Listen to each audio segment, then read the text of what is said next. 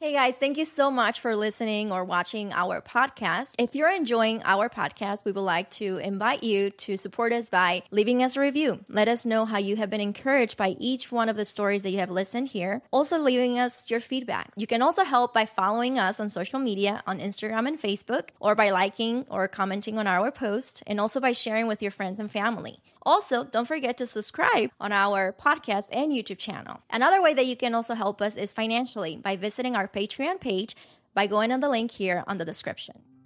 This is Ordinary People with Extraordinary Lives, a series dedicated to the testimonies of believers and followers of Jesus Christ. I am your host, Arlenis Bucklew. In celebration of Christmas, we have Ty Nickelberry bringing us a short message on the true meaning of Christmas. On behalf of our team, we wish you a Merry Christmas and a Happy New Year. Here's Ty. Merry Christmas, everyone. My name is Ty Nickelberry, and today I'm going to talk about what is the meaning of Christmas. And for many of us, especially us who are in America, we think of pine trees and decorating uh, the tree with lights. We think of eggnog, ugly sweaters, and singing songs with families and friends.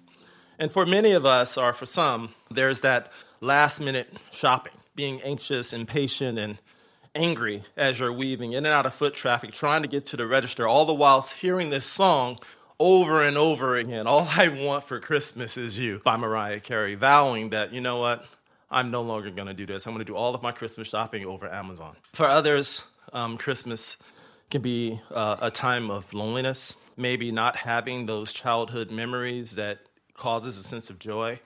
For others, Christmas is a time of just being really skeptical, thinking that Christmas is nothing more than consumerism, the exploitation of big businesses trying to get in your pocket, trying to get your money. Nevertheless, I think Christmas, for most of us, we would think that Christmas is a time, it's a time of joy. It's a time of um, giving of ourselves, giving gifts, being selfless, the passing down of tradition from one generation to the next, that we would have memories from our childhood. But these things are good, but yet they don't represent what Christmas is really about. Christmas is about a person. Christmas, it is about giving, but it's about the Father who gave the greatest gift to the world, and his name was Jesus. Christmas is about a person. And we think about this in that famous text in John 3:16. For God so loved the world that he gave his only begotten son, that whoever should believe in him should not perish but have everlasting life. You see, in that passage, God is the subject. He is the initiator. He is the one who expresses love to the world by giving of his son to the world that we might be saved, that we might be reconciled back to God. And we see this example laid out for us in Matthew's gospel when we're talking about the birth narrative. In Matthew chapter 1, I'm going to start in verse 18 and I'm going to read through chapter 2, verse 6. And it reads Now the birth of Jesus Christ was as follows When his mother Mary had been betrothed to Joseph before they came together, she was found to be with child by the Holy Spirit. And Joseph, her husband, being a righteous man and not wanting to disgrace her, planned to send her away secretly. But when he had considered this, behold, an angel of the Lord appeared to him in a dream, saying, Joseph, son of David, do not be afraid to take Mary as your wife, for the child who has been conceived in her is of the Holy Spirit. She will bear a son, and you shall call his name Jesus, for he will save his people from their sins. Now, all this took place to fulfill what was spoken by the Lord through the prophet, saying, Behold, the virgin shall be with child and shall bear a son, and they shall call his name Emmanuel, which translated means God with us. And Joseph awoke from his sleep and did as the angel of the Lord commanded him, and took Mary as his wife, but kept her a virgin until she gave birth to a son, and he called his name Jesus chapter 2, verse 1.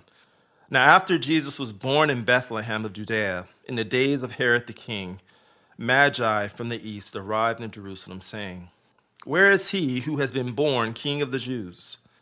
For we saw his star in the east and have come to worship him. When Herod the king heard this, he was troubled, and all Jerusalem with him. Gathering together all the chief priests and scribes of the people, he inquired of them where the Messiah was to be born. they said to him, In Bethlehem of Judea, for this is what has been written by the prophet. And you, Bethlehem, land of Judah, are by no means least among the leaders of Judah. For out of you shall come forth a ruler who will shepherd my people, Israel. And one of the first things that we see here about Jesus is that he is conceived of the Holy Spirit.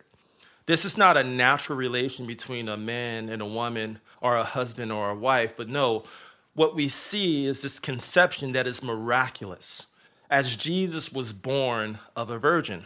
And this is a fulfillment. This is what Matthew tells us, verse 22. It says, Now all this took place to fulfill what was spoken by the Lord through the prophet. Behold, the virgin shall be with child and shall bear a son, and they shall call his name Emmanuel. And this name Emmanuel means God with us. It means that God had abided, He lived among men. Jesus came humble as a baby, fully God, fully man. Fully God, fully man. And He came for the purpose of saving men from their sins. And we see this in verse 21. It says, And she will bear a son, and you shall call his name Jesus, for he will save his people from their sins. And this name Jesus, if we were to look in the Hebrew, Yeshua, it means salvation. Jesus came to save men from their sins. You see, the world is saturated with sin. The Bible tells us that when God created man, he created man as upright or just. But man, you and I, have sought out many schemes or many devices. In other words, man was rebellious against a holy and a just and a righteous God. If we were to look at, for instance, Paul the Apostle, he says in Romans 5:12, therefore, through one man's sin, it entered into the world. And that man was Adam. And Adam and Eve, they disobeyed God, and because of their disobedience, it allowed chaos into the world. It allowed sin to come in the world, and the result was death. And there was a spiritual death. There was a chasm a distance, a separation between God and man. And that's the problem. This is the purpose of why Jesus came in order to reconcile us back to the Father, to reconcile us back to God. Because of our sin, we can never do enough good things in order to have a relationship with God. It's all about what Jesus has done. This is the Christmas story. It's about Jesus. It's about Jesus coming to earth as man he died the death that we should have died. He lived the perfect life that we could never live. He was buried and then he rose. And it says that he rose on the third day. And when he rose on the third day, it says that it, it proved that Jesus was the Son of God. In other words, Jesus was God. And we have to believe this. You see, Jesus was given as this gift to mankind. But we also have to understand we have to receive that gift. This gift is not given indiscriminately. This is not universalism. This is gift It's not for all people. Rather, what this means is that we have to have faith. We have to believe. We have to trust. We have to entrust ourselves to the lordship of Jesus. We have to believe that Jesus is God. We have to believe that Jesus was born of a virgin. We have to believe that Jesus died and was buried and that he rose. That's the gospel message. This is what Christmas is all about. We need to have faith in what God has done. But there's more. It's not just a simple intellectual assent. It's not just saying, oh, yeah, I believe that as we're going to check off a box. No. It means that we have to entrust ourselves to Jesus as Lord of our lives. Let me give you an example. In John chapter 2, verse 23 and 24, it says here that now when he, that is speaking of Jesus, was in Jerusalem at the Passover during the feast, many believed in his name, observing his signs which he was doing. It says here that many people, they believed. When they saw the things that Jesus was doing, when they saw water turned into wine, it says that they believed that Jesus was the Son of God. But it goes on in verse 24. But Jesus, on his part, was not entrusting himself to them, for he knew all men. And that word entrusting, some Bibles will say he did not commit himself. It simply means to believe. That word in Greek is pisteuo. In other words, Jesus did not believe in their faith. In other words, they were just intellectually saying, Yes, we believe Jesus to be the Son of God, but they did not really believe. There wasn't saving faith. You see, you and I, friend, we have to have saving faith to such a degree that when we truly believe, it's going to have an effect on our lives. Our lives are going to be different. Family and friends and people who knew us prior to us receiving that gift from the Father will look at us and say, you know what, there's something different about them. That is us keeping in step, walking, making sure that our lives are worthy of the gospel. It doesn't mean that we're perfect, but it does mean that we have been affected in such a way that we are no longer the person that we were before. We are to keep in step. So, the Christmas story, again, it's about what Jesus has done. And for us who are Christians, it is a time to celebrate, it is a time to recognize and, and to really just exalt and have joy in what our Savior has done.